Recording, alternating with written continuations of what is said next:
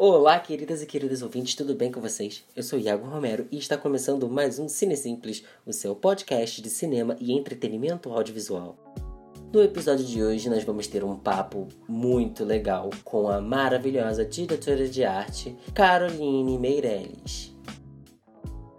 Carol, minha querida, seja bem-vinda ao Cine Simples. É uma honra ter você aqui com a gente Iago, muito obrigada. Quem se sente honrada sou eu pelo convite. Oi, oi, gente. Bom dia, boa tarde, boa noite. Não sei que período que vocês vão estar me ouvindo, mas é uma honra estar aqui para conversar com vocês. Muito obrigada pelo convite.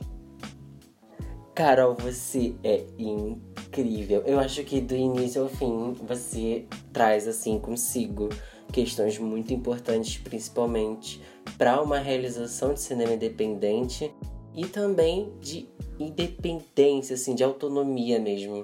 Tu acha que o teu processo de autonomia enquanto mulher, principalmente, quais lugares da sua criatividade, teu lugar quanto mulher autônoma te coloca? Acho que é importante, é, como é, a gente está né, se comunicando por voz e eu não estou fisicamente à mostra para o público, eu acho interessante eu deixar demarcado para quem não me conhece que eu sou uma mulher negra. Então, eu não posso me dar o luxo de simplesmente achar que a minha vida e o meu processo criativo e a eu vou estar num lugar confortável, aonde sempre vão aparecer as oportunidades para mim. Então, eu acho que a questão da autonomia, ela surge uma questão de necessidade e urgência uma questão de, de, de personificar quem eu sou mesmo. Sendo uma mulher negra, é, meu processo criativo ele precisa ele precisa vir de mim, ele, ele, ele, ele precisa ter um, um, um, um estalo que ele precisa vir de mim, ele, ele precisa começar comigo primeiro.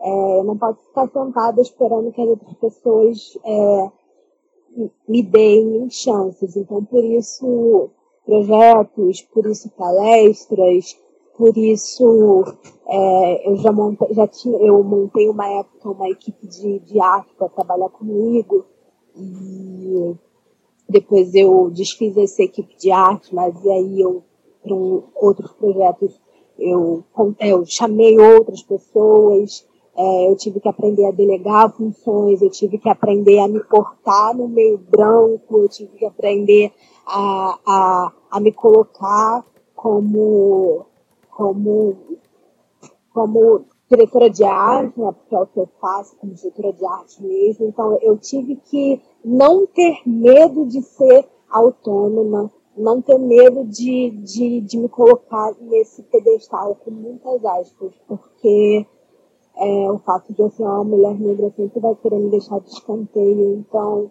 durante todo o meu processo criativo, tanto acadêmico como artístico, é indispensável.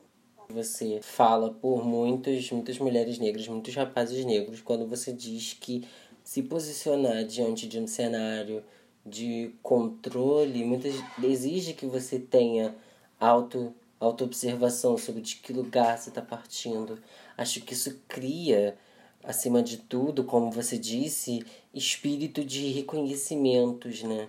Você começa a reconhecer quais são é, os fenômenos criativos que estão dispostos a se dobrar a uma visão, porque é muito fácil colocar é, pessoas que não são desses cenários, cenários críticos, cenários artísticos, construções não hegemônicas no trabalho sim, racializado, sim. né? Um trabalho intelectual, como uma construção de arte. É, colocar essas pessoas no lugar do, do marceneiro, no lugar do, do faz tudo, do severino, é show. Nunca houve problema quanto a isso. Você vive, você é o exemplo vivo de uma transformação muito recente, de uma nova caminhada muito recente dos realizadores, pensadores de audiovisual negros é, da nossa geração, que comunicam com a nossa geração que nós temos a oportunidade de ver, de ouvir enquanto geração. E você trazer isso, eu acho que é importantíssimo para a gente linkar já, para a gente conectar já com o que é cinema independente. Não necessariamente um cinema não industrial, mas um cinema de independências.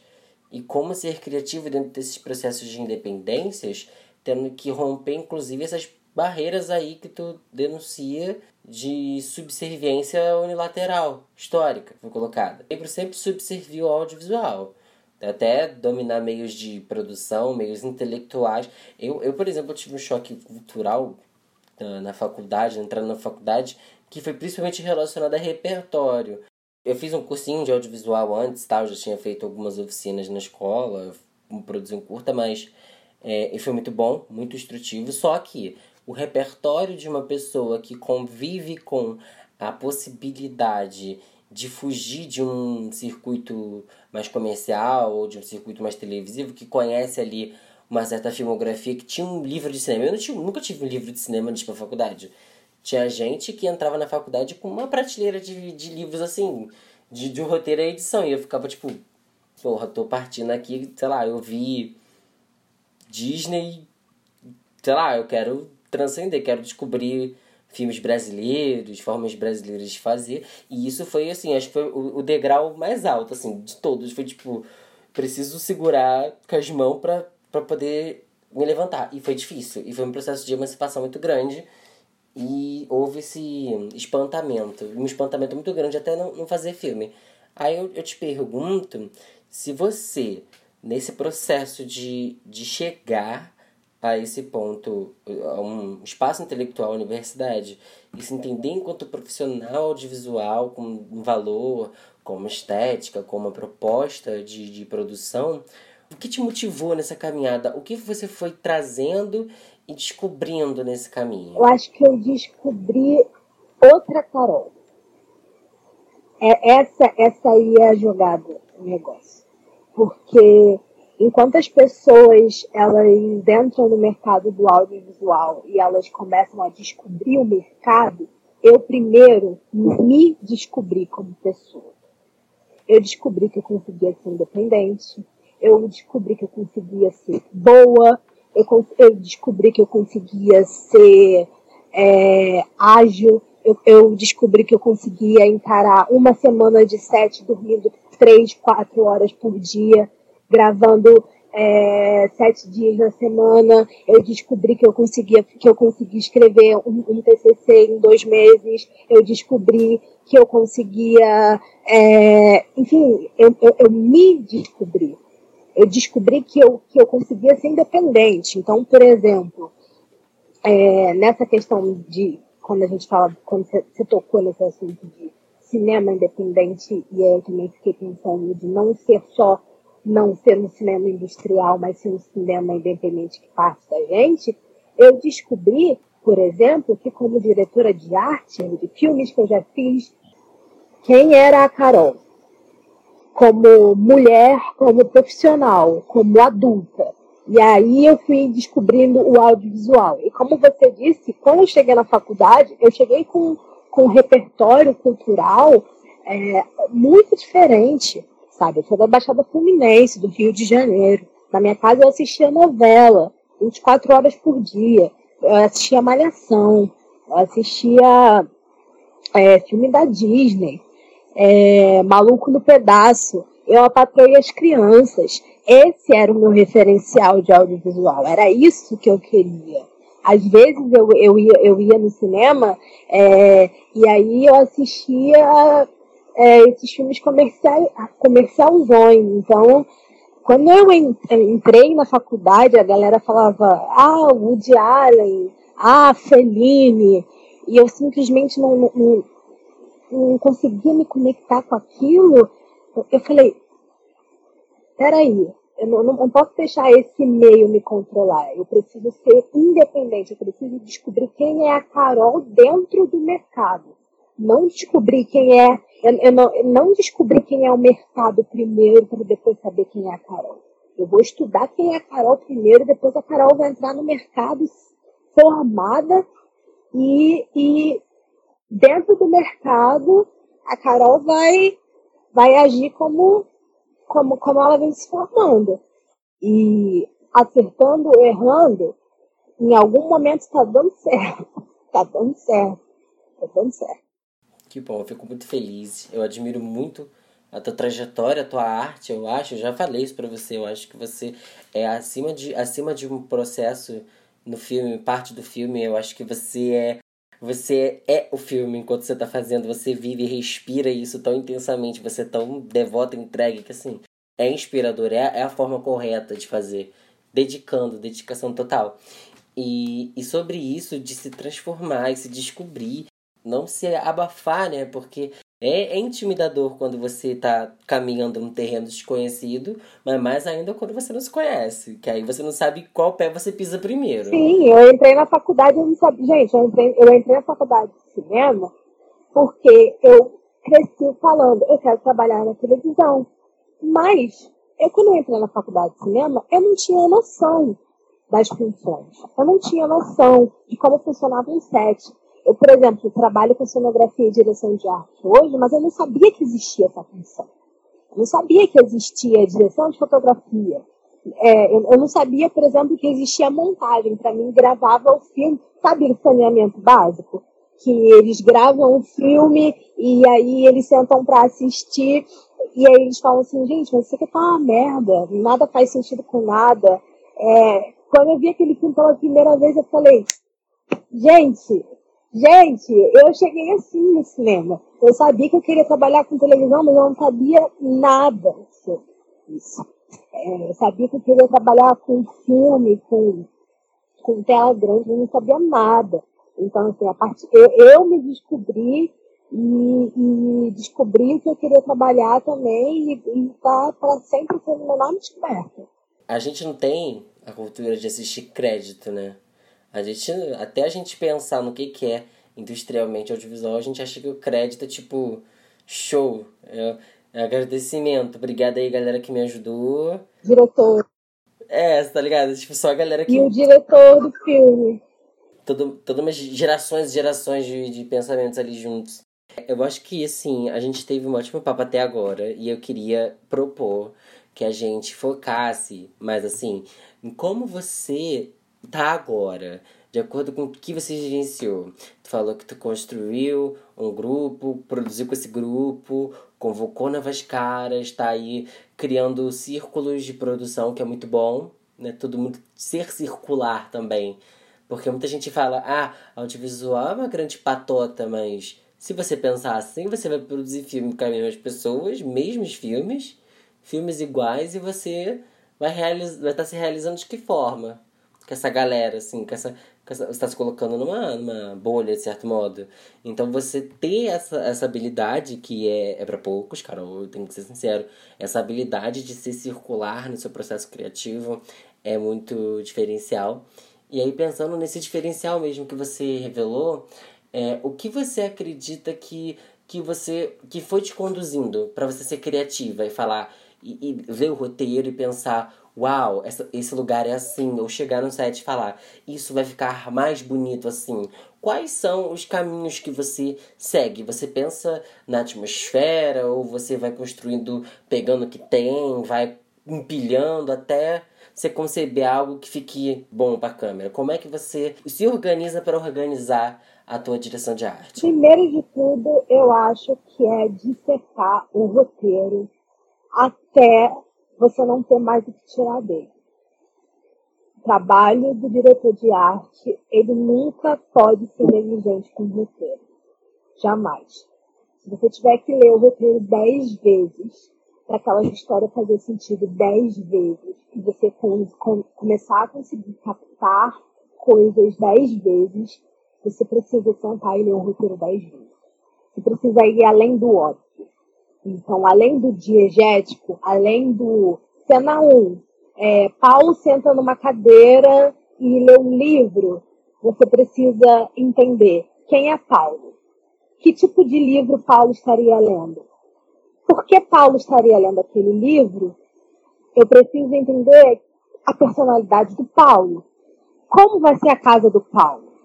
A casa, a casa do Paulo precisa refletir quem Paulo é, ah, passaram dois meses. Tá, se passaram dois meses, como é que vai estar a casa do Paulo daqui a dois meses? Então, eu acho que É, dissecar o roteiro é muito importante. É, sempre revisitar obras passadas é, é, que tenham atmosferas ou temáticas parecidas é, com o filme que você está para fazer. É, não é copiar, mas é ter um norte, é estudar o que você está vendo, porque você estuda o que você está lendo, mas você precisa estudar o que você está vendo. É você estar tá muito alinhado com o diretor e o diretor de fotografia. Isso é muito importante. O diretor, ele precisa saber exatamente o que ele quer. E é uma coisa que eu costumo fazer muito e acho que é imprescindível é você conhecer pessoas da sua área, porque é, figurinistas, é, assistentes, regras, marcadores, todas essas vertentes que trabalham em conjunto na direção de arte, você precisa conhecer muito bem como funcionam, como essas pessoas trabalham para você acertar na montagem da sua equipe.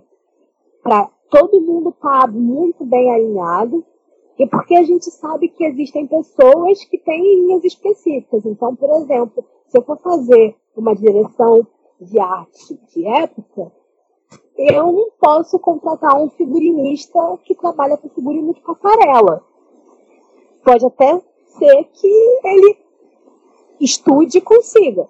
Mas se eu tenho um figurinista que é especialista em figurino de época, eu vou nele.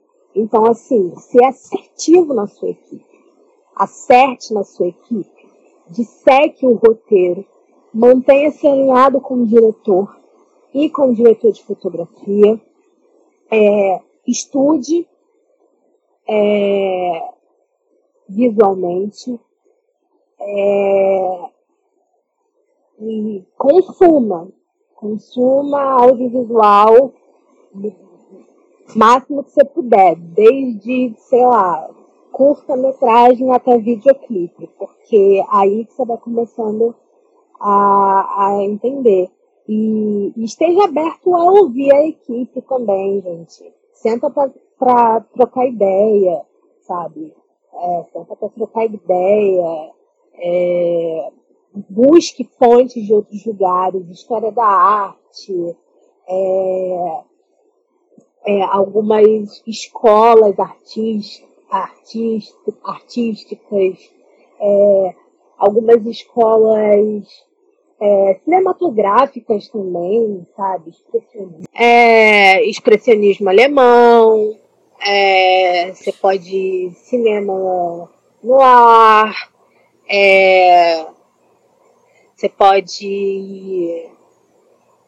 Enfim, você pode estudar estilos de diretores, né? porque tem diretores que têm estilos próprios. É, por exemplo, eu amo os, os filmes do Spike.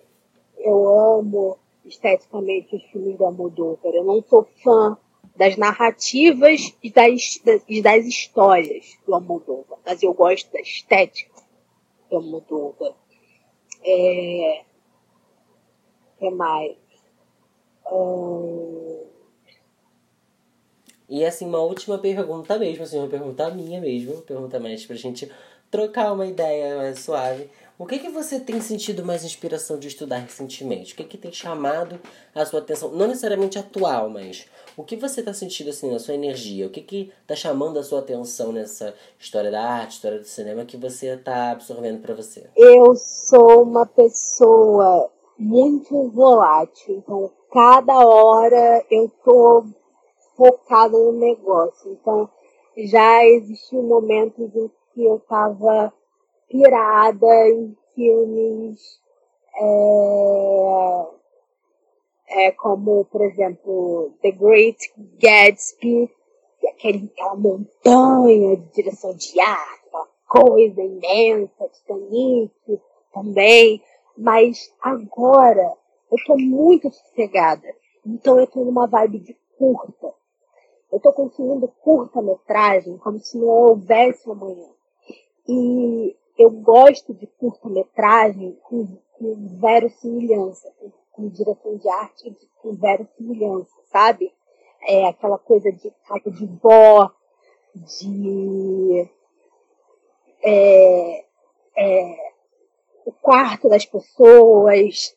É, o, o, último trabalho que eu fiz foi de uma direção de arte é, que exigia uma verossimilhança. E é, é, as pessoas acham que é uma direção de arte fácil, mas na verdade não é. É uma das mais difíceis. Porque você precisa fazer aquele lugar parecer 100% crível e real. Você, não, você precisa deixar aquele lugar, é, se for estúdio, que ele não pareça um estúdio. Se ele for qualquer cômodo, você precisa transformar ele em outro cômodo. Ou se ele já for um cômodo pronto, você precisa fazer com que, dentro da verossimilhança, ele se encaixe dentro da proposta estética que você criou junto com a sua equipe, junto com o diretor. Então, eu estou num momento de curta-metragem. Eu estou vendo muito curta-metragem. Se eu não estou vendo curta-metragem, eu estou vendo muito filme nacional, é, revendo alguns, e com essa pegada de verossimilhança, de casa de gente normal mesmo, casa de periferia, casa de vó. Então eu posso te citar, é, por exemplo, Bruna Surfistinha, é, eu assisti esses dias, que eu acho a direção de arte tudo, tatuagem, eu sou apaixonada pela direção de tatuagem. É, aquela casa da, da, da família religiosa, sem ser da trupe, eu amo aquela casa. É, que mais? Nossa, na hora que a gente tem que citar isso, parece que foge da cabeça, né? Café com Café com Canela, eu amo a direção de arte de Café com Canela, de Café com Canela. É... que mais? Eu amo a direção de arte uh... dos filmes da Renata Pinheiro. Renata Pinheiro é uma diretora de arte que pra caramba. É...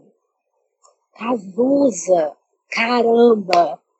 Eu amo. Aí tem, tem, tem esse também. Eu amo muito é, filmes nacionais que tratam é, o final. É, oi? Biográficos e que tratam ali. Tem alguém amando homens nos tweets, hein? é, eu, eu, eu amo muito também os filmes que tratam ali um pouco do final da metade do século XX então, assim, nos anos 70, 80, 90, é, tem também muita essa verossimilhança. Então, é, eu gosto muito do, do universo do, da verossimilhança nos filmes do, que retratam a metade do, a segunda metade do século XX e os curta-metragens é, contemporâneos a, a, a, gente. Então, Café com Canela, Tatuagem, Bruno Surfistinha, Cazuza, é...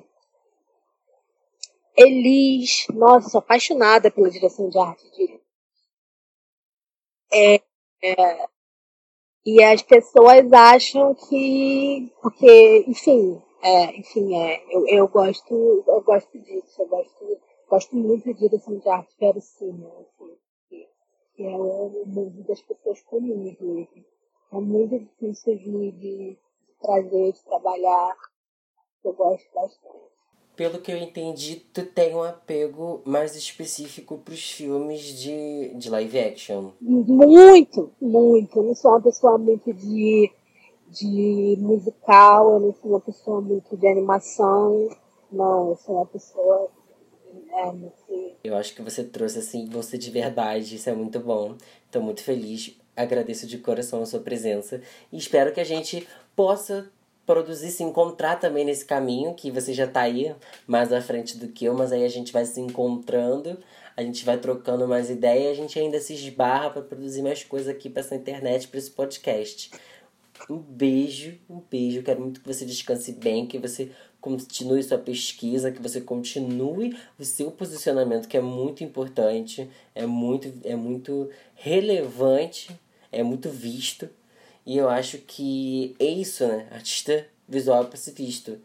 E que você consiga cada vez mais visibilidades e telas para você expor todo esse sentimento, esse amor gostoso que você tem por audiovisual. Ah, eu que agradeço, agradeço pelo convite, agradeço pelas perguntas. A direção de arte, ela é uma, uma área do cinema muito invisibilizada, então ter alguém que se interesse em ouvir o que eu tenho para dizer sobre essa área é muito reconfortante.